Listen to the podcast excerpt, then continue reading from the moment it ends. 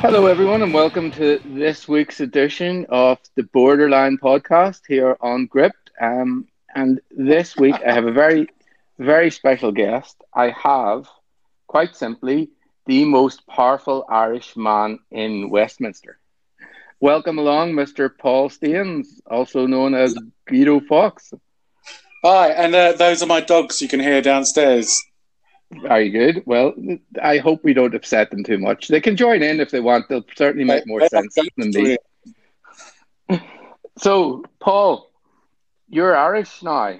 Yes, I was born on a small island off the east coast of Wexford called England. Yes, tiny place that some of us visit when we're going to France.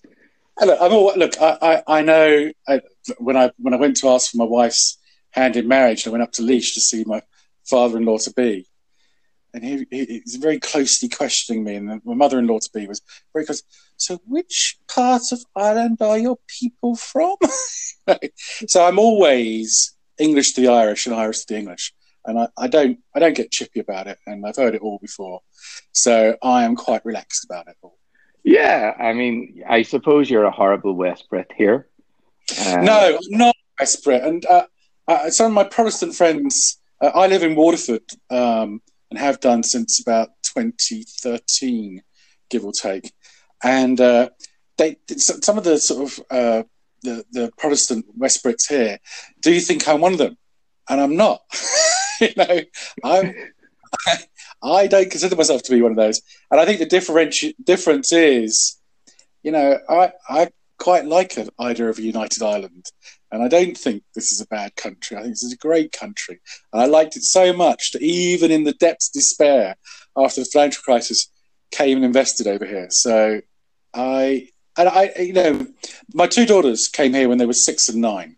And the oldest one has a English accent, which cost me a lot of money from English private schools.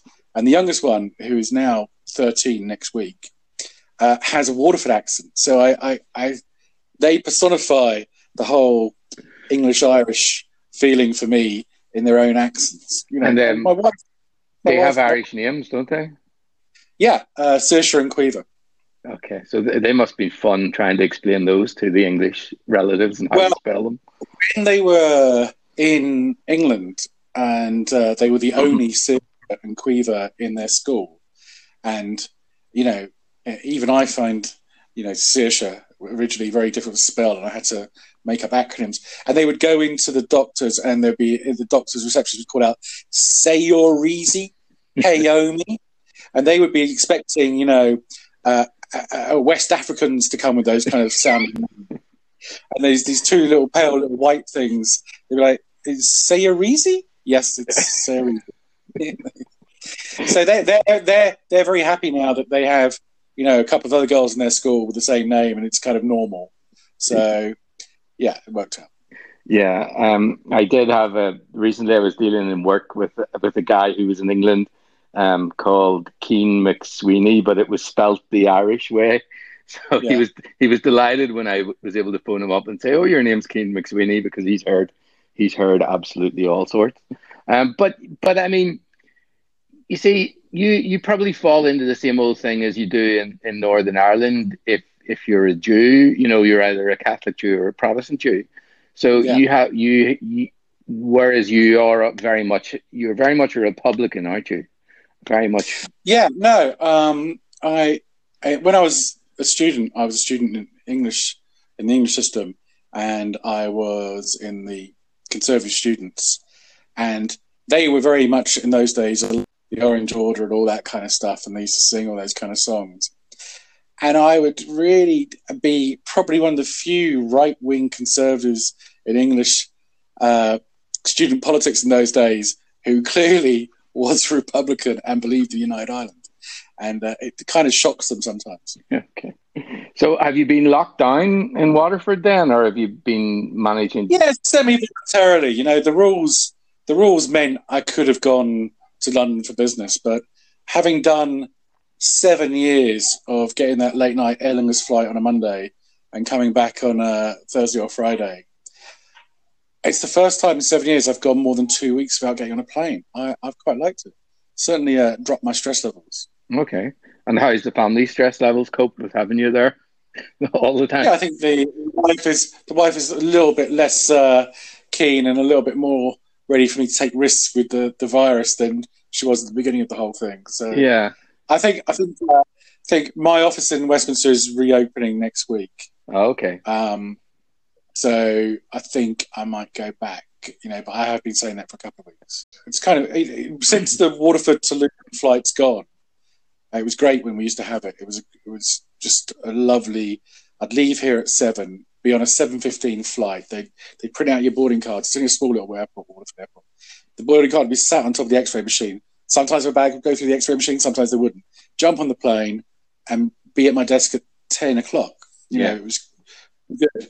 And I used to moan about the expense of it, but now I have a sort of 7-hour round trip, door to door.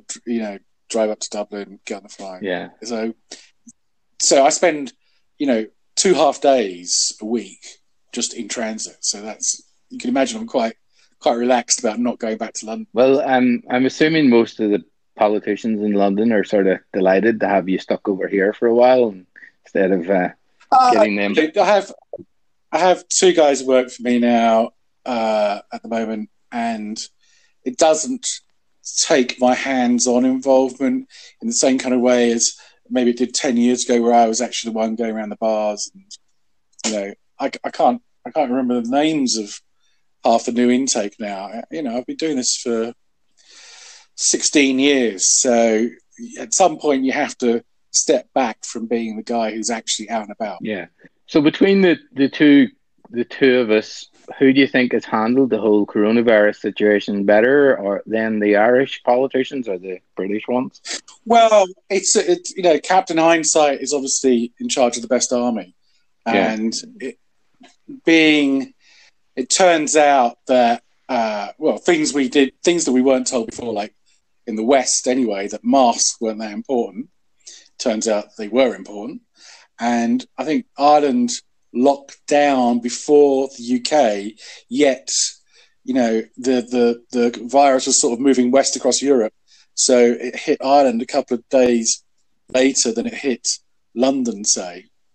And when I look at the numbers, I think in any one day it was 8 cases, and really it was a very Dublin-centric thing, wasn't it? It was basically like New York, like London, big port cities, big entrepreneurs for people. Yeah, like everything else in Ireland, it was very Dublin-centric. Do you enjoy living here more than the UK? Like, would you think you're here for the long haul, or would you move back to the UK? Yeah. This is home. I mean, we have a place on the beach in Waterford.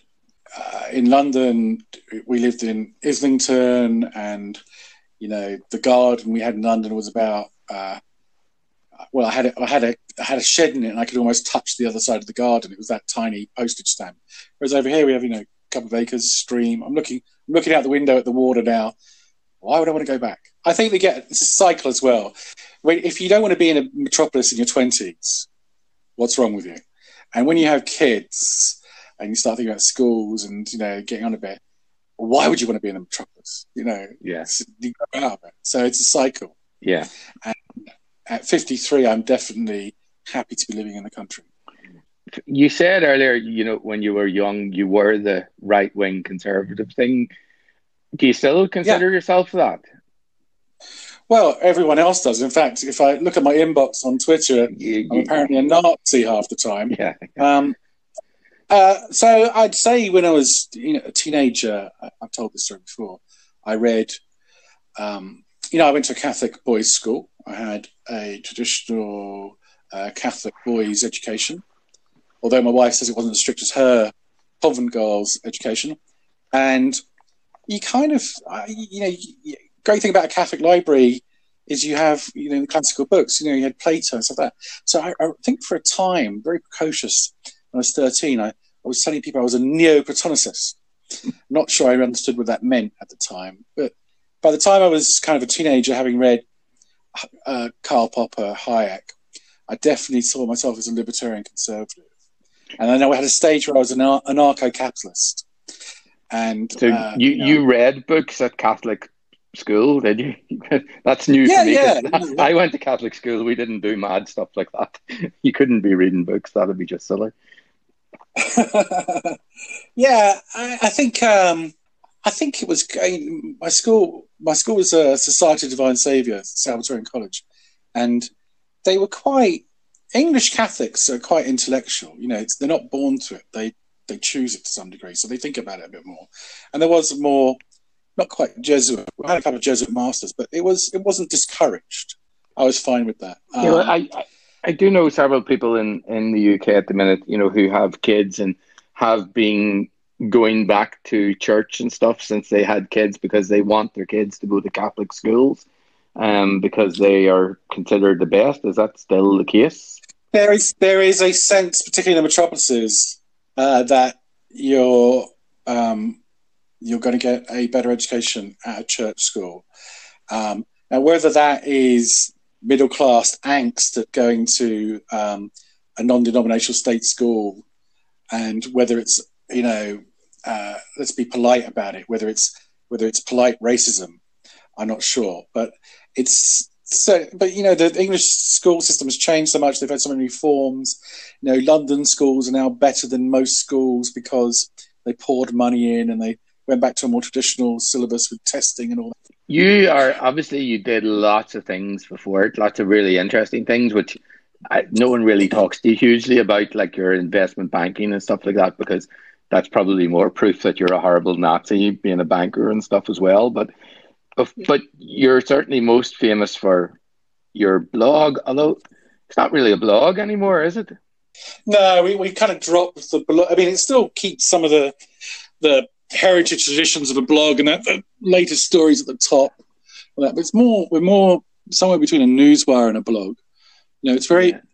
I always say to the guys who work for me that less of your opinions and more news, please. You know, people aren't really interested in opinions half as much as they are in news and gossip. Yeah.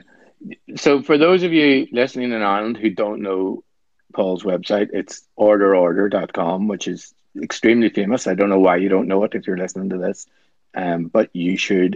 It's extremely famous, and it's probably I don't really know. It's one of the most, if not the only honest political site left in the UK that reports honestly on politics, because you know, if you like a politician, Paul, you know, you can. It's perfectly reasonable to like a politician, I think. I'm not really sure, but I think it's probably reasonable to like one. But if they do something shitty, if they do something politicians-wise, like, you won't hesitate to report on it, will you? No, I always say that I didn't go to Westminster to make friends, and I've certainly achieved that objective. You know, it's they all know if they screw up and we catch them, we're going to go for them. You know, that's just the way it is. And you got to accept that. Yeah, because, you know, certainly in Ireland, in my brief foray into journalism, I find this. There is the whole political journal all stuck in the same room, all, you know, this little bubble, and they don't do things to annoy the other people. But you've somehow so small, isn't it? You know, yeah. I remember there was a Clongos, I can't remember, you know, multi-centenary dinner, and all the political leaders had been to Clongos, you know, and half of them met in the law library, or half of them were at Trinity. It's not. I mean, I know in the UK, Oxford is sort of a breeding ground for politicians, but it's nowhere near as concentrated as Ireland. No, and if you actually do some research and look up on how many families have pretty much 100-year history in the Dáil, it's like the greatest number in the world of, you know, people handing down their seats throughout generations. It is. I mean, we are very small, but the Dáil, the Dublin political base is certainly minuscule. But you somehow in London managed to sort of stay inside the bubble but outside the bubble at the same time. Is that fair? Is that just me? Yeah. Well, look. I mean, just in case your listeners are under any misapprehension, We're a right of centre publication, and make no bones about that. So we've always given Labour a harder time. And in the sort of years when the Tories were in opposition, people enjoyed us hammering the Labour guys in government. And that kind of, that ethos carried on when the Tories got in and they started doing things we didn't like. So on the politics of it, although the politics doesn't really dictate a good gossip story about someone caught their pants down or fingers in the till, we kind of, there's no way, there's no point holding back. It's not good business to hold back either. It's much better. It's much better to please the readers and give them the red meat. And sure. I think that's often missing in political websites who are committed to the cause. Yeah. They care more about the cause and they cover up for their own side. Yeah. You know, so, and that isn't the case with us. Yeah. Speaking of fingers in the till, how on earth has the RHI scandal in the North not been front page news in the UK for ages? Not any single person I ask in England, do you know what RHI scandal is? They say, no, what are you talking about? And yet it has cost the English taxpayer $250 million, probably. $250 million. I mean, the English taxpayer is farting that out at the moment. Yeah, I know, but... But Boris's claim was $900,000 last week, and that made a massive stink. Yeah, that's an easy to understand water cooler type story.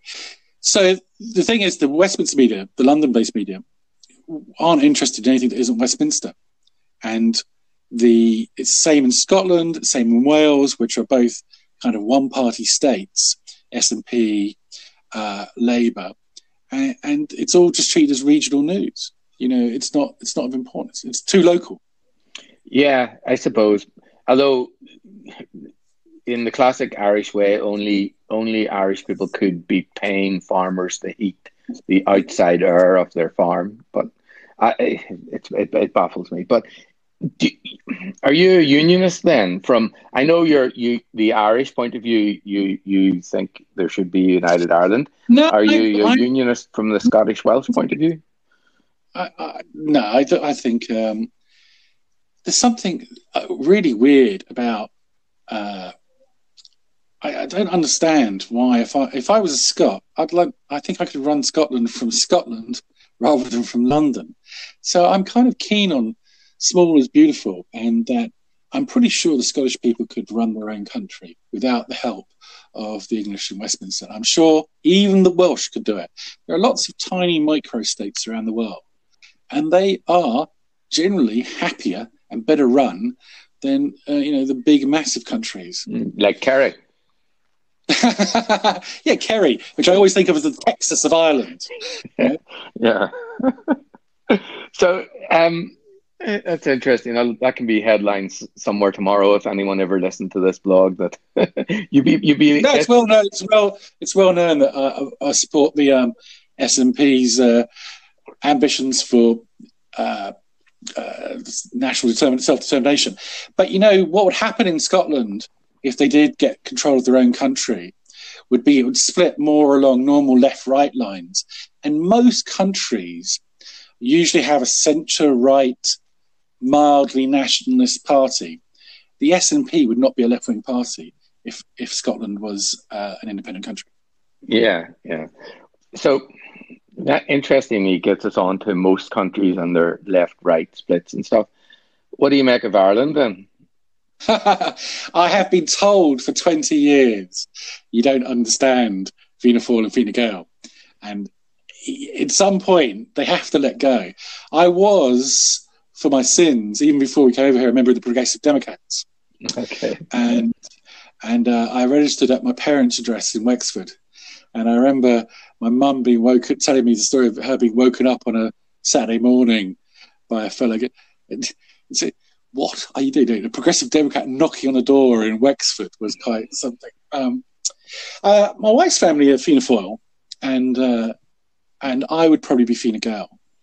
Well, in fact, about I can't remember. What it was. Was it about, when was the 2011 or 2012 there was an election, and I went to see Fine Gael.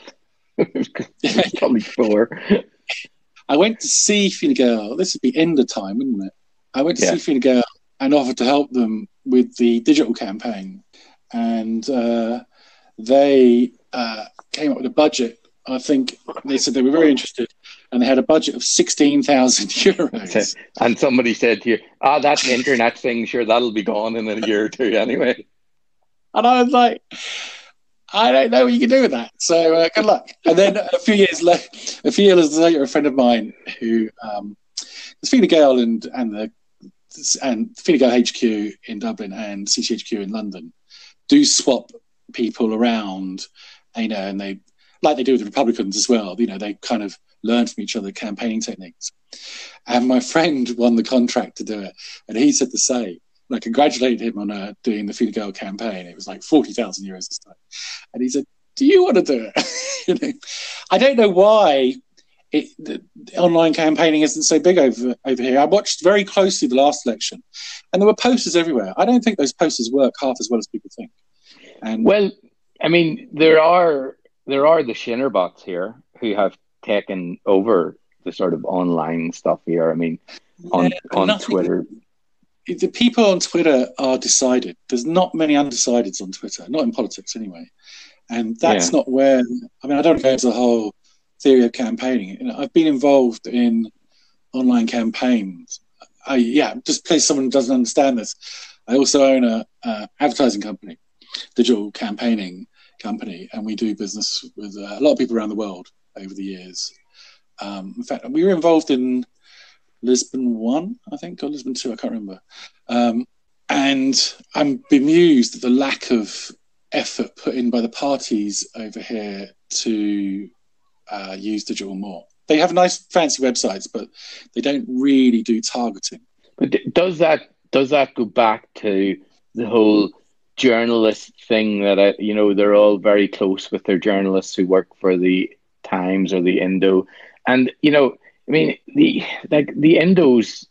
Indo have recently went to a subscription service, but the Indo's website has been crap forever. They've never really understood how to use the internet. The Times has been subscription. They've probably done a better job of it than before, but you know, most of the journalists want to go work for the Indo and or the Times. And is it a case of they just don't know? Are we still behind the Times when it comes to it? Do you think the whole country is? Yeah, or is there... I think Ireland's very well served by newspapers, to be honest. You might not believe it, but there are, 30 regional papers in a country of 4 or 5 million people? Yeah. That's incredible. Almost every county has a weekly paper at least. That is, the Irish people do like to read papers, and it's not so bad. I think you are underestimating how good your media are. I mean, RTE is a whole different kettle of fish, but the newspapers, whether you agree with the editorial line or not, is quite well served. I mean, I read probably the Business Post on the weekend. It's probably the main paper I read. Do you still buy paper, or do you read it online? I buy the Business Post. I don't subscribe to it online. It's, you know, I Sunday paper I like to have lying around, and of course I have subscriptions to the FT, the Telegraph, the Times, so that's all online. Okay, so let's talk about RTE then. Who's worse, RTE or the BBC? Well, they both suffer from the same flaws, right? I think RTE are, in my reading of RTEs, they're always a bit afraid of the government, and they're not really as aggressive towards the government, whoever's in power. And it all flows from being financed by a licence fee. And you get a certain type of journalism that's antipathetic to free enterprise when you have that funding model, and it's the same all over the world. There's about 30 countries around the world that have license fee funding, and all of them have a monolithic national broadcaster. So if Paul was Taoiseach tomorrow, which might actually happen given the state of the way things are at the minute, very much done. Yeah, well, people would have doubted Michal was going to be Taoiseach a few weeks ago, and he probably is. So, yeah. Anyway, if you were president, and God willing, someday someone other than El Presidente will be, but would you abolish the license fee here for RTE then immediately? Yeah, I would move towards a subscription model or a advertiser funding model. I mean, it's not so bad, at least as far as I can tell from the radio stations are advertising funded. And in the UK, BBC has crowded out all the local media because they have a free-to-air model that makes it impossible for commercial competitors in some of the smaller markets. And I think that's, to some extent, quite an achievement to have as many radio stations covering the nation as Ireland does. But yeah, I just think it's wrong that people should have to pay a license fee for a television. I have a moral aversion to being conscripted into paying something I don't want. I mean, it gets worse because it still hasn't been officially brought in, but we were supposed to have our broadcasting tax rather than a TV license, which was to get around the whole thing of you don't actually need the TV anymore. Oh, I thought they were going to try and attach a levy to your broadband bill, so it would no longer be a TV license; it would be a tax on broadband usage. You know, it was Pat Rabbit who mooted this broadcasting tax thing because I think someone told him one day, Pat, you know, you can actually watch TV on your phone now, so you might have panicked over that. But then, you know, even if they try and do that with a broadband service charge idea, what happens when Elon Musk puts the satellite in the sky above us and we all get our internet from Elon? And, you know, it might be good to escape from Aircon, that's for sure. But how are they going to tax that? Well, I mean, if there's one thing governments are good at, and it probably is the only one thing governments are good at, it's finding a way to tax things. Certainly in Ireland. I mean, would the UK have got away with the USC? I mean, you did famously have the poll tax riots, and yet 12 years later, we still have the USC.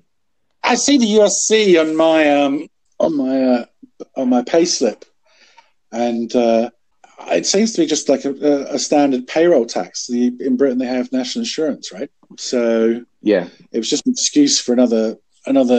You know, famously, income tax was a temporary thing to pay for the Napoleonic War in Britain, wasn't it? Yeah. You know, those temporary taxes tend to last forever.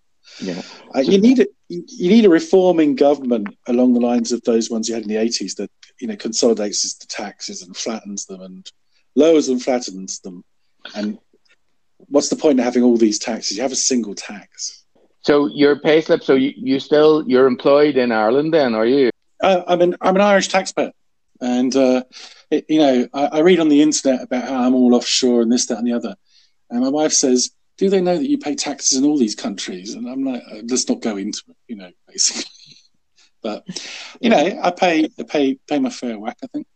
I'm sure you do, because, I mean, you know, in fairness to you, and people don't give you enough credit, I don't think, for this, is that you were probably one of the first people to ever figure out a way how to make money out of all this, and make probably good money, because you decided to go to the source and start your own advertising.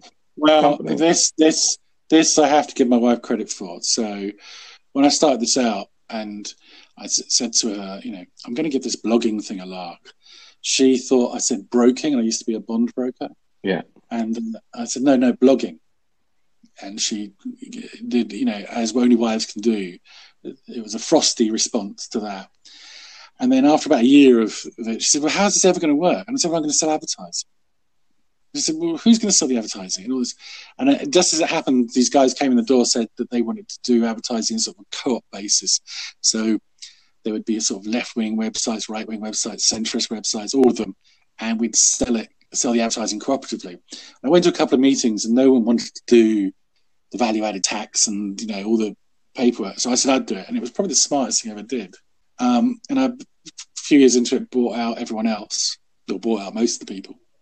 And it turns out the way to make money on the internet is to own the advertising company that sells your advertising. And you know, me and Google have figured that out. So yeah, it sounds clever now, but my wife was paying the bills for the first 4 years, I can tell you, and she never lets me forget that. Yeah, I'm sure she won't. So do you reckon there's a I mean, you've never obviously started up orderorder.ie, which I don't really know what you'd call it here, but I mean, I guess it's probably very difficult to make money here if you wanted to do anything here. I did, when politics.ie, I did look into buying that because I thought that was, you know, the I think it's still going, isn't it? It's the comment site. It seemed quite busy, and I thought it could be built out from there. And it's not they were asking too much. They were asking a bit too much, but also for the price they were asking, I thought I could build something different. And then I thought, what am I doing? At least, you know, at home, most of my neighbours don't know what I do. I've got the wrong accent, as everyone points out, and it only just caused trouble. Yeah, and so, you definitely would pick the wrong side, or one of the 3 sides or 4 sides or 15 sides that there are now. So, but do you think Ireland needs an order? Do you think there's a space for something here? Do you think we let our politicians off too easily? Well, there's this theory that if you want all the people who wanted change left Ireland or leave Ireland because they can't cope with the inertia of the system. And I think there's some truth to that, you know, the myth of the Irish rebelliousness. So that's it just seems intractable. You know, you've had these 2 parties going on for literally a century now, who seem to swap the government of the country between them. There's never any radical change. Now that sometimes is a blessing, but they never really go in one firm direction or another. And it's, to my mind, I know Sinn Féin calls them both Conservative parties, but they're actually quite social democrat.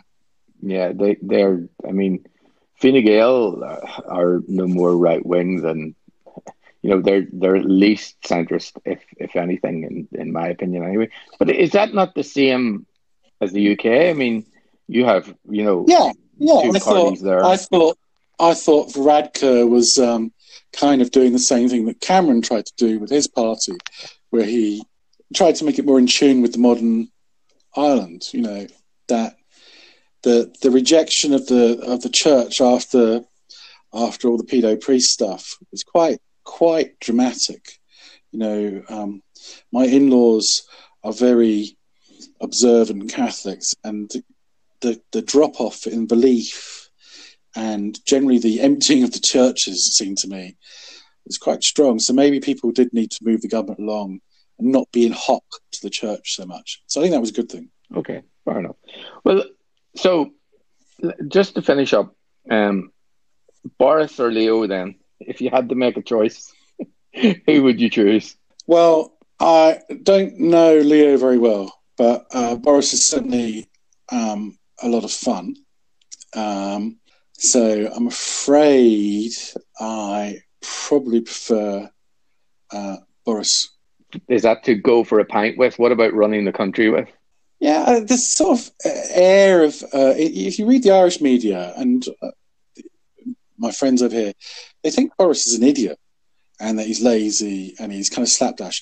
And they mistake the persona that he's crafted, the act, for the real guy. This is a guy who gets up at 5 a.m. and is as sharp as they come. So don't be fooled by that whole bumbling bluster. You know, it's a big mistake to make. I mean, this is a guy who won the first majority, Conservative Party majority, since Thatcher, you know. So yeah. he's no fool, and I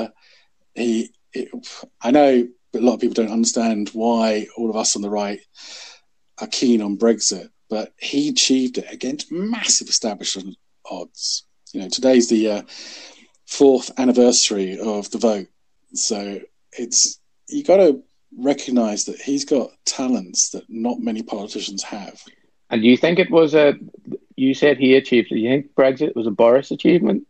I mean, I know there's others involved. But... Yeah, I mean, Farage laid the groundwork, and half the Conservative Party in the UK had always wanted to leave, but they wouldn't have Boris, I don't think, because he had the popular appeal, and he made it. You know, he gave some good speeches, but he also made it normalised the idea of it. When it was a lot of swivel-eyed freaks. It kind of you looked at the people and thought, well, it might be a good idea, it might be a bad idea, but I don't like the look of them. But Boris, he's likable, and he made the concept much less. So I'll ask you a final question then. Should there be an R exit? I always joke with my friends that this is the first phase for me, Brexit. Here's something it's a serious point, actually.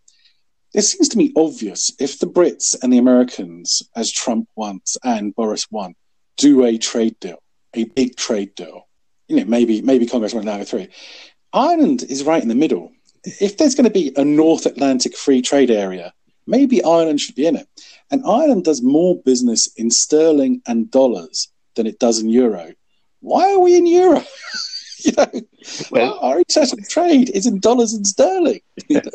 I mean, I do play golf in a quite upmarket golf club with a lot of guys who are, investment guys, a lot of rich guys, legal guys, a lot of really wealthy, intelligent people, and they're all completely in love with the EU.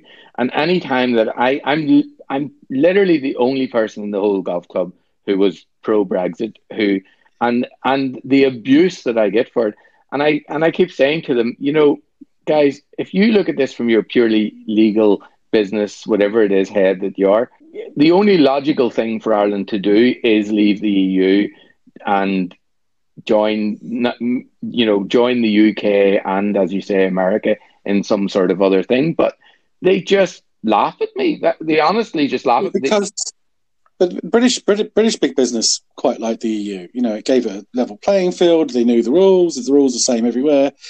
But I think the Irish people aren't stupid.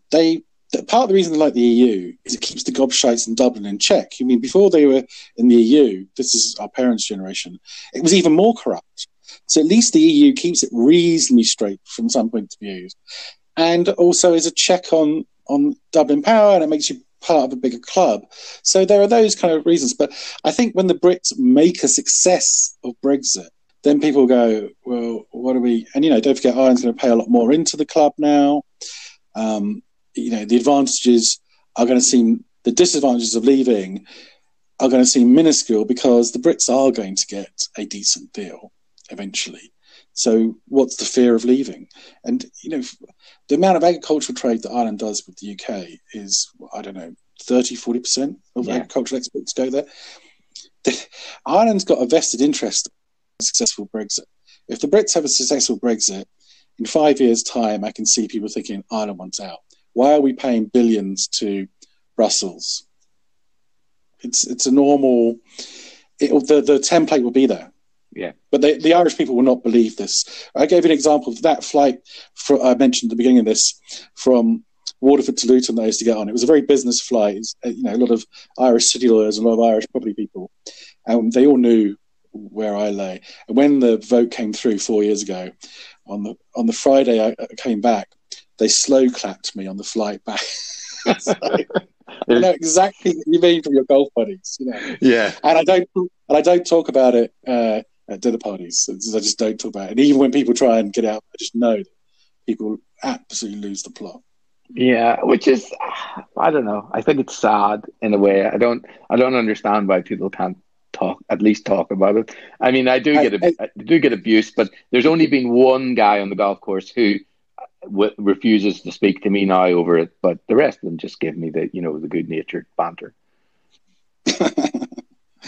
A bit of the Brexit campaign was plotted in my back garden, so I probably should leave it at that. So that's how can we spin that then? British insurgency started in Waterford. It's no secret that Matthew Elliott, who set up the campaign, is an old friend of mine, and we ran the digital campaign for. There was an alternative vote referendum a couple of years before, which was like a precursor referendum, national referendum campaign where we learned a lot. And before, in sort of early 2016, he came over and we kind of chatted about how it might go. So, there you go. Fascinating. Well, listen, Paul, thank you very much. It's been an absolute pleasure. It's been an insight as well.